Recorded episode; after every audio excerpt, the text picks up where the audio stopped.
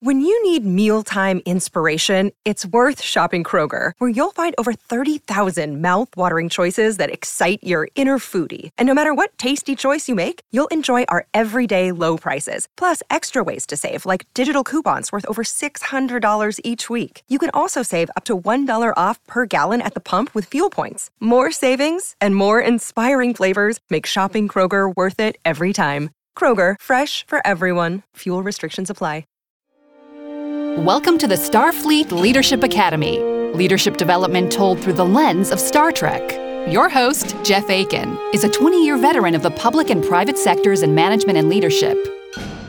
He specializes in helping people unlock their true potential and is a huge Star Trek fan.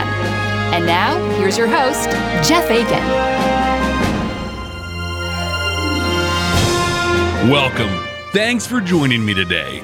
Captain Kirk asks a profound question about the very nature of humanity, and I'm going to talk about what that means to you as a leader that is working to develop and grow the people you work with.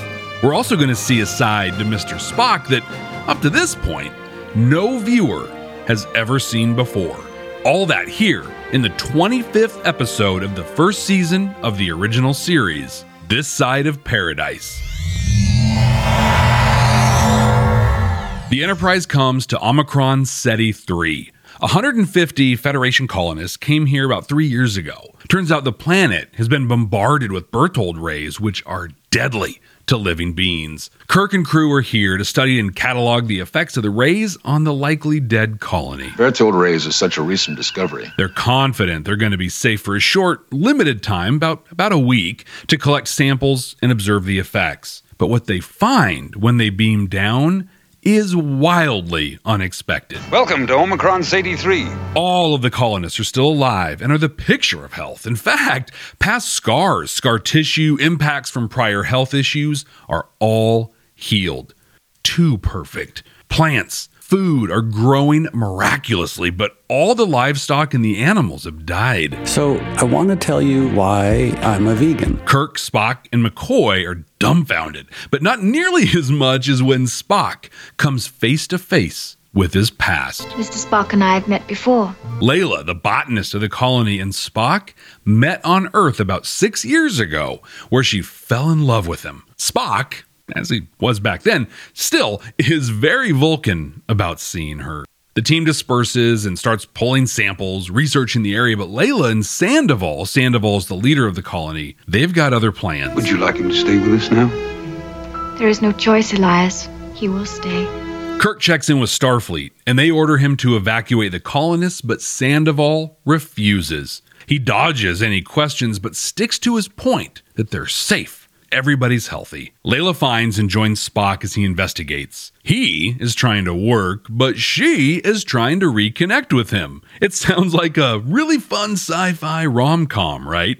well, she agrees to show him how the colonists have survived, and she leads him away. They come upon a plant, kind of a kind of a flower and Spores.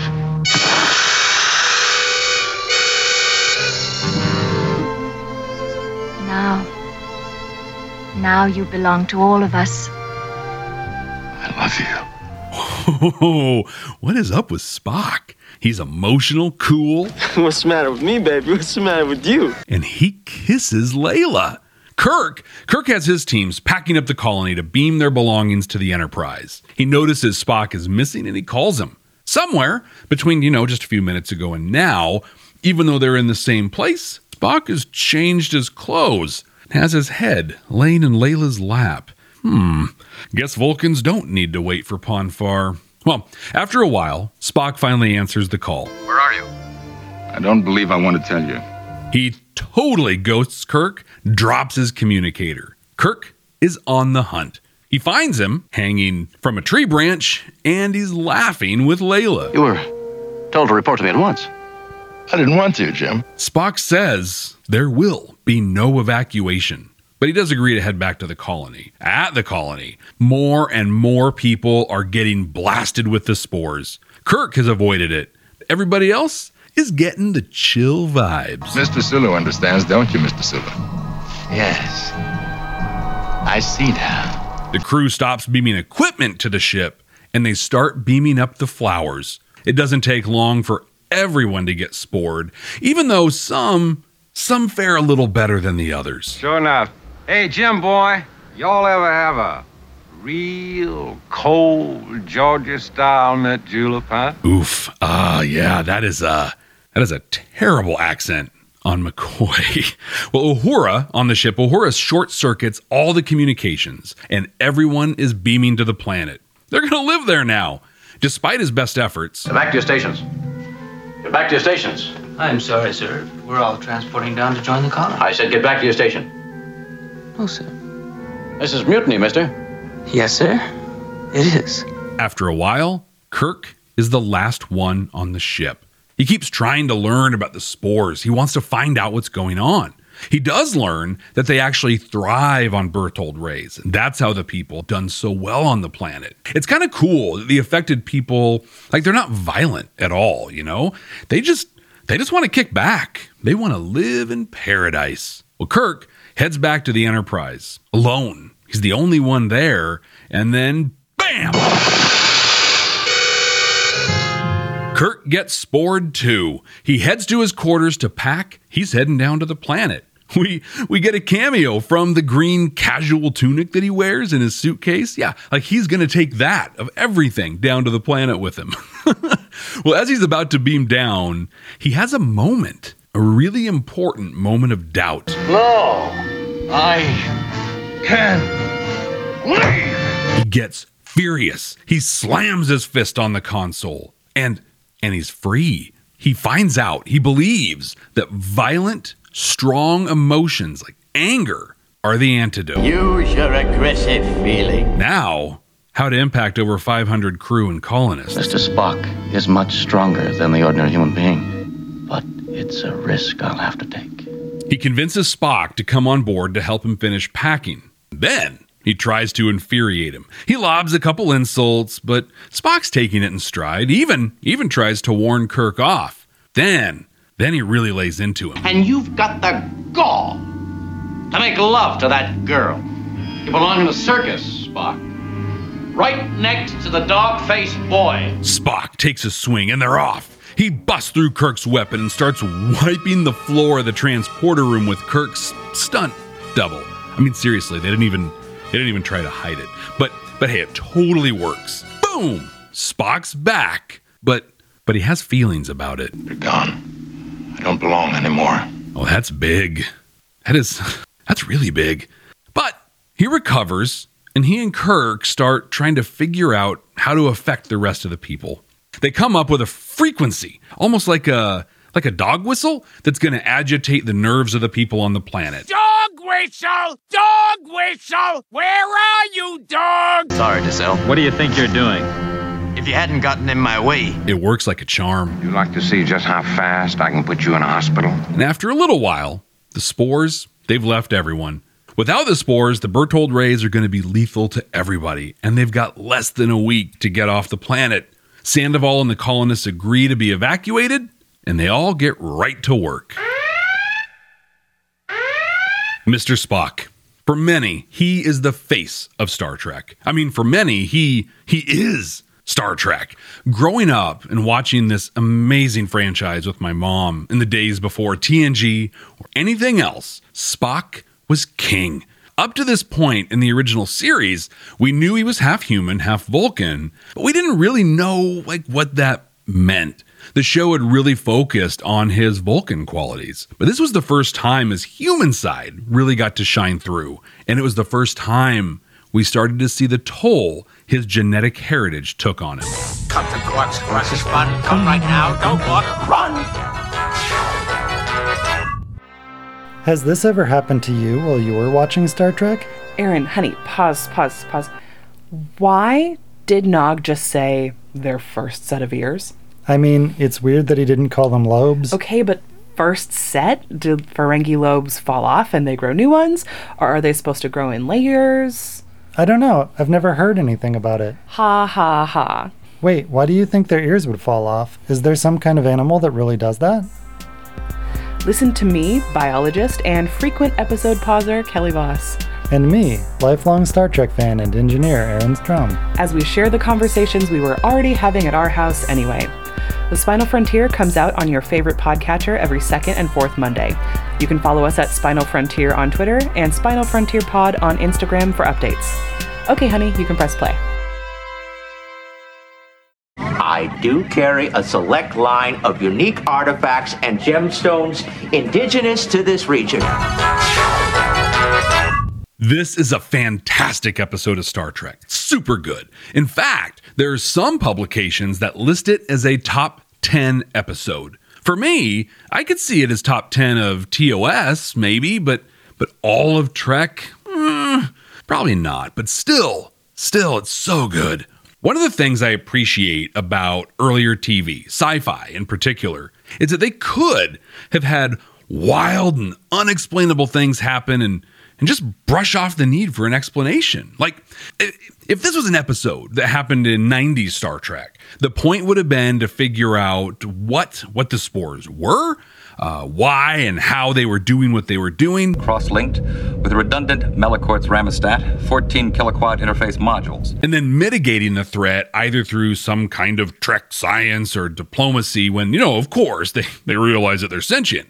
If this was in modern Trek coming out now as I'm recording this, Discovery, Discovery especially, there would be an entire season dedicated to them and the inadvertent threat they pose to the entire galaxy. But in this episode, as part of the earliest TOS episodes, none of that matters. Its basic properties and elements are not important. But they don't just entirely brush it off. Like, like there's a real dialogue and even logs wondering what they are but they eventually double down on not caring about that part of it at all. Nor can I get Dr. McCoy to explain the physical psychological aspects of the infection. Like, yeah, yeah, there's a weird thing going on. Yes, we totally know it's weird. Also, who cares? Not the important part of the show. Like Sandoval says to Kirk at one point, you are stressing over unimportant matters. Even though I'm totally doing it right now, I am not going to bring up McCoy's borderline offensive attempt at a southern accent. I mean, that was just terrible.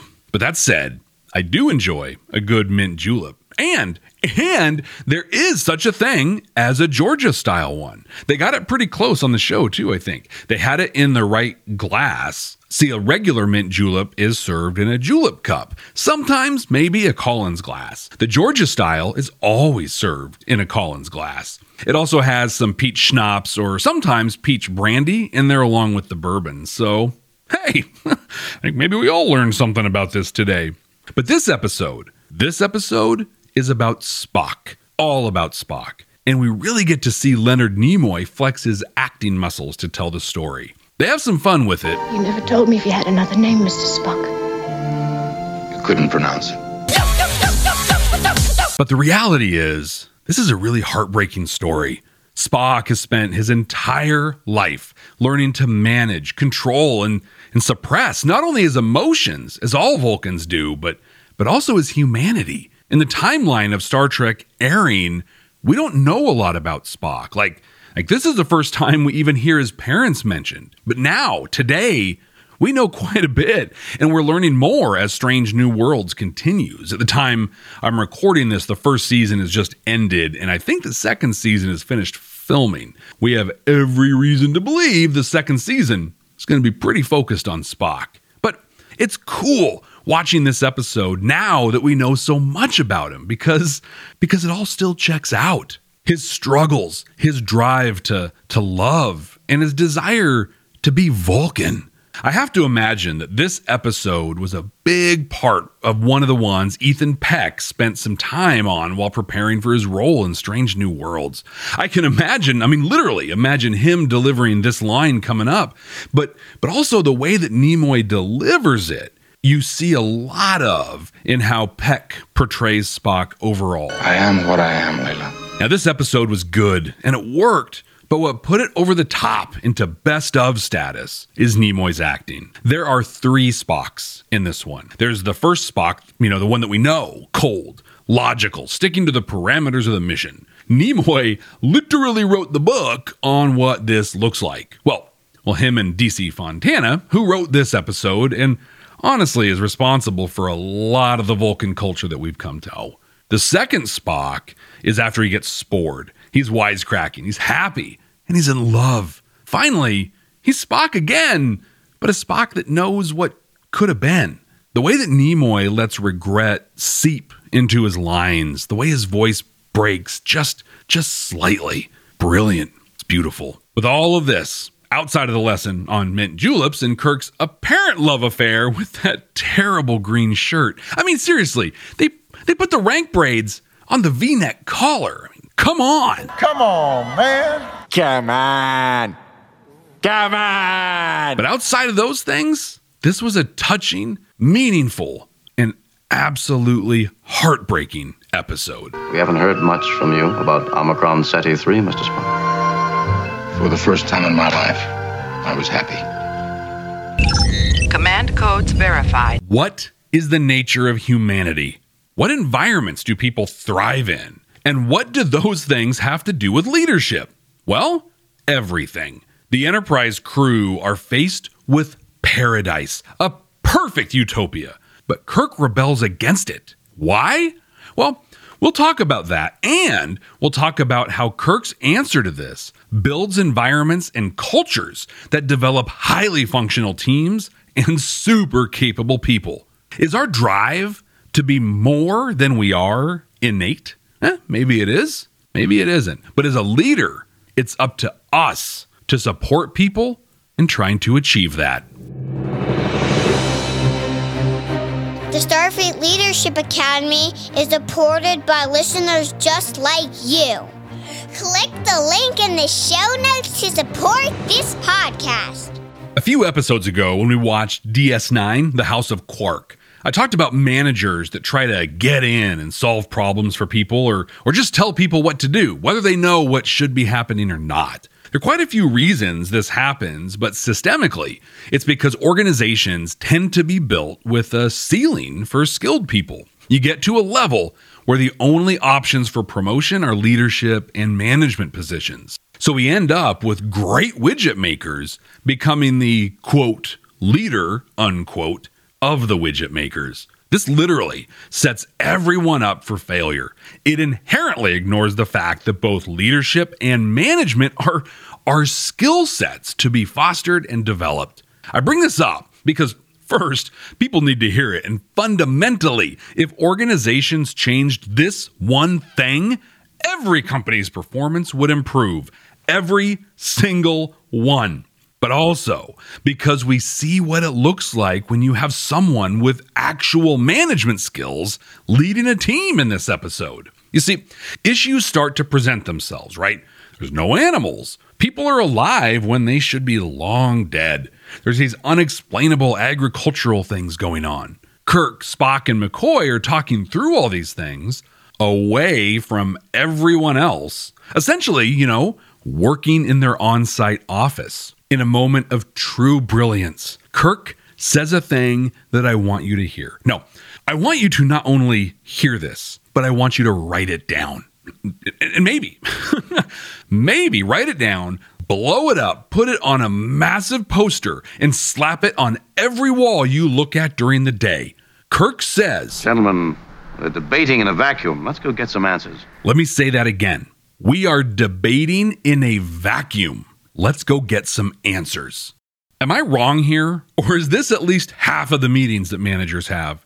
Talk your way around questions, gather data, maybe, maybe have some analysis done, and then someone presents a slide deck to a group of people that are layers removed from the actual problem, and then they sit in a room and they think they're solving it. And the best way to start is to hit start, and up comes the toolbar. You look up to PowerPoint, and we are in. I'll tell you, I have probably spent a real percentage of my entire life in this very meeting, and I imagine you probably have too. And here, here's what I've learned from all those hours. we never solved a single thing. In fact, in fact, I'm almost 100% certain we just created more problems. But I'll tell you what, it honestly It can sure feel satisfying to spend all that time asking questions of someone that looked at reports. Maybe they were put together by someone that might have talked to the people actually doing the work, right? But most likely, they just pulled some reports from the broken system you just keep pretending is good enough. Oh, that's a little intense. Sorry about that. But again, am I wrong? All the way back in the fourth episode of the Starfleet Leadership Academy DS9 Emissary, we talked about the Gemba. Gemba is a Japanese word used in Lean and often Six Sigma to signify the place where the work happens. Don't go through the circus of wasted activity I described earlier, the slide decks, the, the reports, and the meetings. Just go to the place. Go to the Gemba. Go to the Gemba. Go talk to the people doing the stuff. And that is precisely what Kirk and crew do here. They talk with Sandoval, they talk with Leila, and they start actually getting closer to real answers. So I'm going to have Kirk say his thing one more time because it is truly that important for you to hear, understand, and most importantly, do. Debating in a vacuum. Let's go get some answers. Iron sharpens iron. The reward is not great without the struggle. Great men are forged in fire. Good things come to those who wait. As with the butterfly, adversity is necessary to build character in people. There are so many of these sayings and platitudes out there that you almost have to believe there just might be something to them. A lot of years ago, I, I think, I'm pretty sure I've told some stories from this job, but I managed movie theaters. Oh, that was a super fun job. I mean, you know, most of the time. One of my last roles, yeah, yeah, no, it, this was my last role there. Um, yeah, totally. But my role was to manage a small four screen theater for the end of its days. The company was going to close it, demolish it, and build a much bigger modern theater in its place. My job was to be sure the location didn't lose too much money in its final few months, a challenge that I loved back then and I would still enjoy to this day. There's a there's a real winning feeling when you can outperform your profit and loss projections. Yeah? Yeah? Do you hear me on this? Yeah. Well, one of the main ways that I kept our costs down was not having a lot of people work there. Minimum staffing all the time. This meant I had a small team, but they were getting a lot of hours and we worked really well together. Most of the time, it was the perfect job. It was slow, stuff was easy. Like we were literally budgeted to lose money. So the pressure was only on me, and that pressure was to only lose as much as expected or, or less. In fact, fun side story. We actually made money there, ran in the black because of a deal that we were able to make with a very niche family friendly film distributor. But that's a story for another time. Everyone on my team, for all of them, this was kind of the dream. I love my job. I mean, we got to watch free movies and had a pretty fun day to day. But what this meant was that when we did get busy or something went wrong, we were not ready for it. And when that day came, it got pretty ugly. The community we were in sponsored an annual event with the theaters in the area called the Cannes Film Festival. Sounds fancy, right? Welcome to the Cannes Film Festival. Well, for moviegoers, it very much was. You see, if they brought in three cans of food for the local food bank, they got admission for free and they got a free small popcorn. Super cool program. We really had just three priorities on that day, right? Maximize our revenue by upselling as much as we could, popcorn and fill bags at superhuman speed, and keep the concession wait times down. And third, keep the theater and the auditoriums clean. And we were not prepared for any of these things at this scale. To put it in perspective, in that one day, we had more than 10 times the weekly number of people that regularly come through our doors. Yeah, this was a rough, rough day. Every single one of us worked open to close, and the stream of humanity never stopped. So many people wanting their free movie and their free popcorn and nothing else. Oh, yeah, some of them were also eager to help, you know, the food bank and serve the people in our community too. So that was cool. Now, during the day, we had four sets of shows, like each movie ran four times. We scheduled them out to give us as much time between sets as possible, but but the breaks were few and far between. All of this came to a head for us during our busiest set, the seven o'clock set. We were all pretty pretty exhausted from the day, but this amount of people coming through the doors right now was absolutely unimaginable for us. Inconceivable! I was at the popper, popping corn and filling bags. One of the younger people on the team, uh, we'll we'll call him Nathan. Nathan was working the register. I looked over at him at one point, and I saw that look in his eyes. Now, if you've managed a team for a period of time, or you've coached a sports team, you know this look. In fact, in fact, I'm going to fire a shot over at the wave of academics and coaches out in the world today that have a ton of really great quotes. Oh, yeah. Might even have some books out there that they've written. But I tell you what, no amount of leaders eating last will prepare you for this moment. That look of sheer panic, of absolute, well, absolute fear. Got the thousand yard stare. That split second right before fight, flight, or freeze kicks in. When you see that look, you need to act, and you need to act immediately. Now, Nathan had that look, and I got right to work. I pulled him aside, and the first thing I told him was that he was going to be okay and that we were going to get through this and get through it together. Then I told him, I said, Nathan, pressure like this does one of two things it either crushes you or turns you into a diamond. And Nathan, I work with diamonds. And then we got back to it. Yes, we got through it. Yes, it was a wide awake nightmare. And yes, I worked with a team of diamonds. Now, I know it wasn't my kind of corny pep talk that got him through that. Honestly, it was a little bit because of the few seconds I pulled him away and assured him we were going to get through it, but it was very much because he was and is amazing and he was absolutely capable of meeting the challenge. Now, I share this story because we had stagnated. We had gotten comfortable with the easy day to day that we had going on, and the result was almost catastrophic, at least for Nathan. Kirk outright says this in the episode. No wants, no needs. We weren't meant for that, none of us. Man stagnates if he has no ambition, no desire to be more than he is. He was railing against the assumed paradise the spores provided. But what he did is what is important. He changed the environment so the people weren't stagnant anymore. He used a really annoying sound to change the environment. I do not recommend that. No.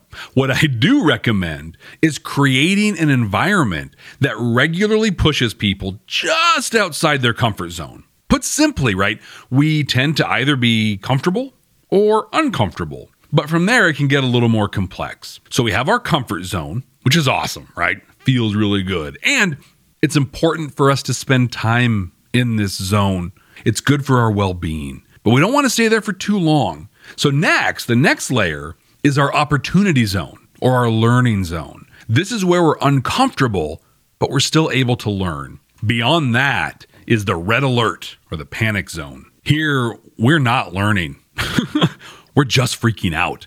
When I saw that look in Nathan's eyes, that was him transitioning from his opportunity zone into the red alert zone. For me at the theater, instead of just enjoying the cakewalk of a job we all had, I, I could have run scenarios, drills almost, that could have better prepared us. You, in your workplace, can find ways to shake things up as well. Now, this doesn't have to be dramatic. You don't have to go creating fire drill type situations. One of the ways that I do this now is in visioning sessions with the teams where we talk through strategic plans and visions over the next 6, 12, 24 months. Like, what if, hmm, what will your workplace look like if, oh, I don't know, hypothetically, a virus spreads across the world and changes every single part of how you deliver services and how and where you do your daily work, right?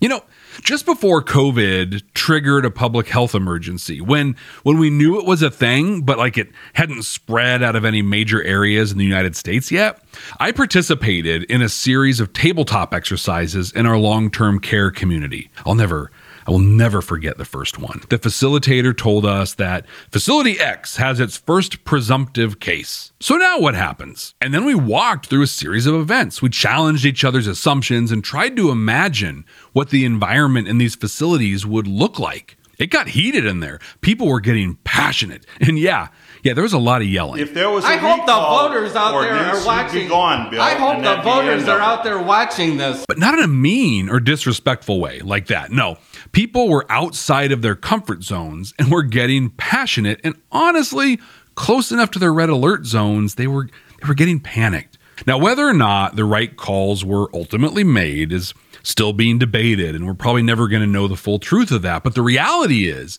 we were more prepared because we took the time to run through these exercises. You know, in hindsight, it's kind of ironic, right? To plan how to combat a respiratory virus, we put most of the state's experts and head regulators into a small room and then had them basically yell at each other for a few hours. Hmm. Maybe that wasn't necessarily the best approach, but hey, we were we're still figuring stuff out, right? well, I think now that I kind of walked through this a little bit, I think it's important to take just a second and define stagnant or uh, what did I call it? Uh, define cakewalk day to day. Because the picture I painted at the theater is not the only way something like this can look. Have you ever watched the show Scrubs? It was pretty popular back in the aughts, right? Well, I forget uh, I forget the episode, but I was watching it here recently, and it did this really, really cool thing. Dr. J.D. Dorian was working in the chaos that is a hospital. In the scene, everything around him was moving at like two times, three times speed, but he was moving normally. And the narration was about how even when things were wild and busy, it was still just another day at work. In that moment, JD was noticing the stagnation of his job. So it's not about not having anything to do, it's about the normal daily routine no longer being a struggle.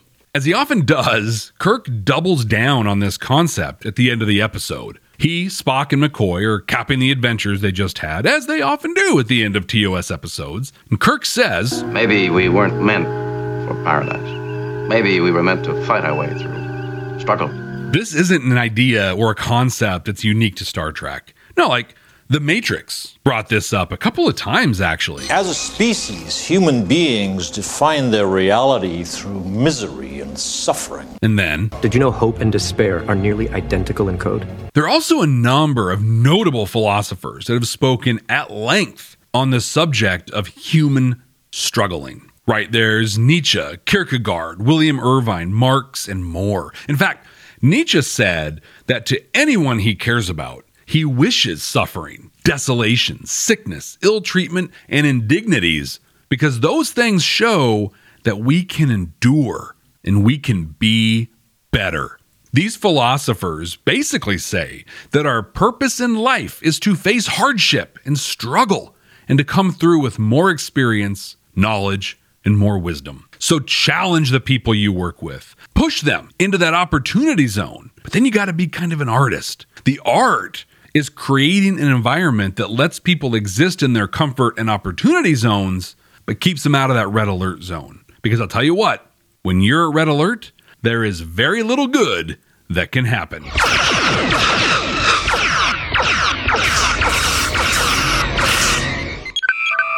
We got a new five star review on Apple Podcasts. This one is from Aaron Olila. Aaron says, I really enjoyed the episodes I listened to, and I'm not even a Star Trek fan. That said, it brought me back to my days of watching this show as a kid with my parents, and, and I learned a few valuable lessons. Thanks, Aaron.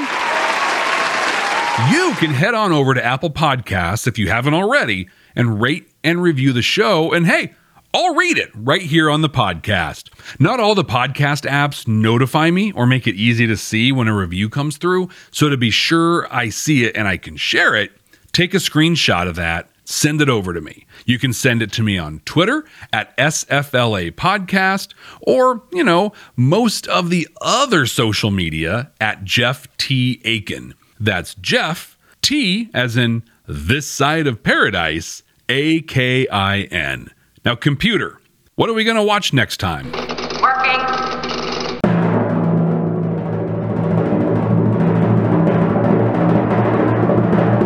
The second episode of the first season of Lower Decks Envoys. This is a fun episode that I actually watch quite a bit. Not only does it have some of the most incredible examples of organizational leadership that is truly person centered, but it also it's got this hilarious bit about speed walking that plays very very well within the Akin family. I'm excited to share my thoughts on this one with you. And until then, ex Astris Scientia.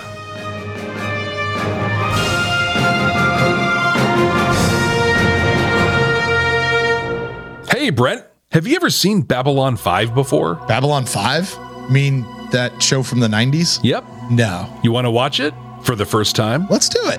Babylon 5 for the first time, not a Star Trek podcast. We are two veteran Star Trek podcasters watching Babylon 5 for the first time. We're searching for Star Trek like messages in the series and deciding if we should have watched it sooner. You can find us on Goodpods, YouTube, and anywhere you get your podcasts. Babylon 5 for the first time, not a Star Trek podcast. ElectraCast. Welcome to Tuning Into Sound Wellbeing, where we harmonize your mind, body, and soul. I'm Amanda, your sound therapy expert. And I'm Stephen, the curious explorer uncovering the mysteries of sound. Together, we explore vibrations, frequencies, and the power of sound therapy and tuning forks. Discover ancient wisdom, reduce stress, and tune into a healthier life. Subscribe to Tuning Into Sound Wellbeing today. ElectraCast. Welcome to the Candle Power Hour. Come with us backstage behind the scenes of show business spanning over four decades and bringing you the experiences that can only be told by the people who were there. Our guests are from the A list, the F list, and everyone in between. Get set for some of the most insane, hilarious, and inspiring stories you will ever hear. I'm Mercury. And I'm Diego. Your host for the, The Candle, Candle Power, Power Hour. Hour. ElectraCast.